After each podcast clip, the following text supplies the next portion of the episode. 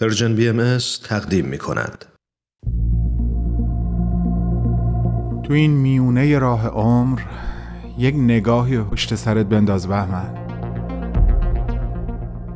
پشت سر حرفای دلتو تو این نامه‌ها به اونها پر از یاد و خاطره، از رنج‌ها و شادی‌ها، از یابی‌ها، از آثارشون. خیلی از اون آدم‌ها دیگه تو این دنیا زندگی نمی‌کنن، ولی تأثیری که روی تو گذاشتن براشون نامه میشه. اما در عالم خیال تو میتونی اونها رو براشون بفرستی، نامه‌هایی بدون تمر، بدون تاریخ.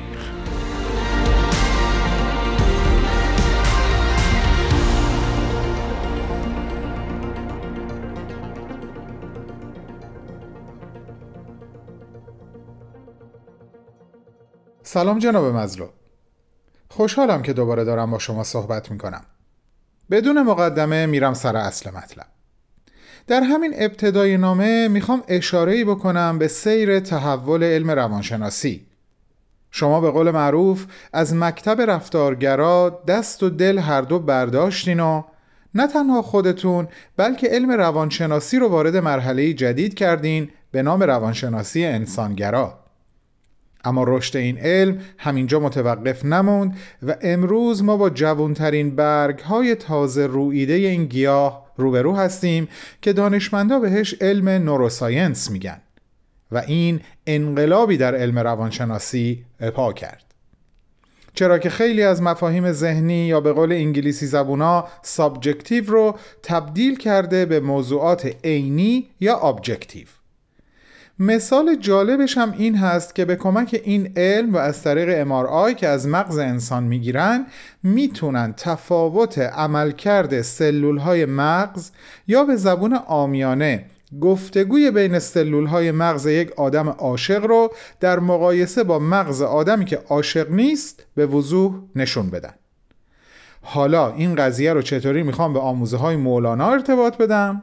در ادامه نامه مشخص میشه.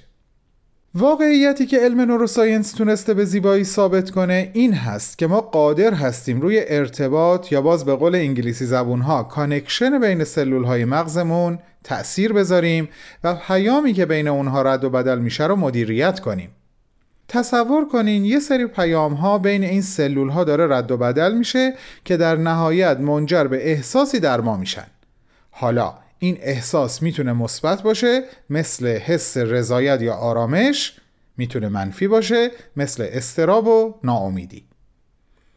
حیرت انگیزه که ما امروز میدونیم که میتونیم به روشی کاملا علمی حال دلمون رو تغییر بدیم. و خب این آیا همون چیزی نیست که هدف همه همکارای شماست جناب مزلو؟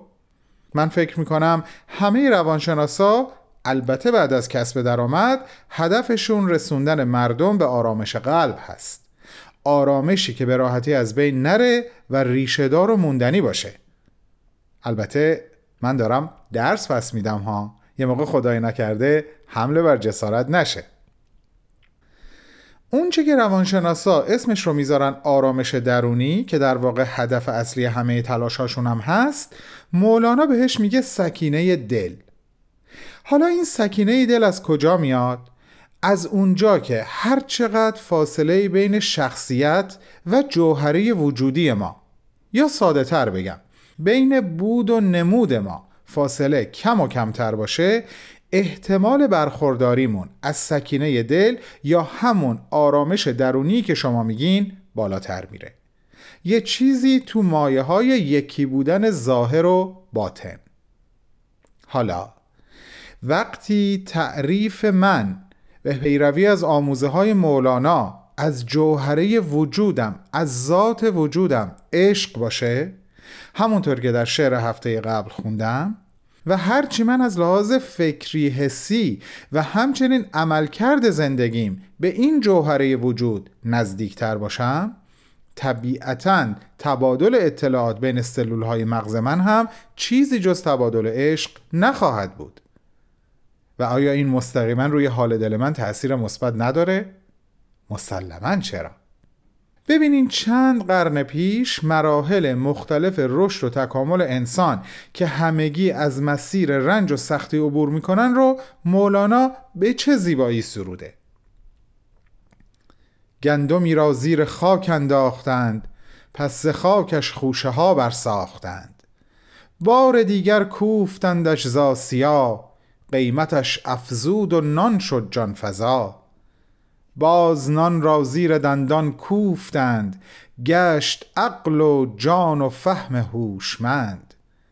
باز آن جان چون که محو عشق گشت، یعجب و ذرا آمد بعد کشت.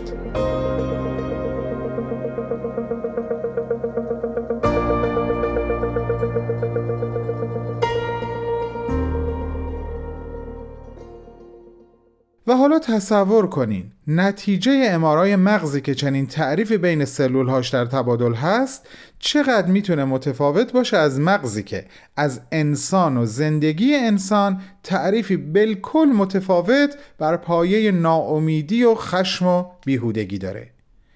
اینجاست که با این تعاریف به قول مولانا به سکینه دل و به قول همکارای شما به آرامش روان دست پیدا میکنیم. و این معجزه مولاناست با اختلاف چند صد سال قبل از بروز علم نوظهور نوروساینس که فرزند خلف تئوری خود شماست جناب مزرای بزرگوار.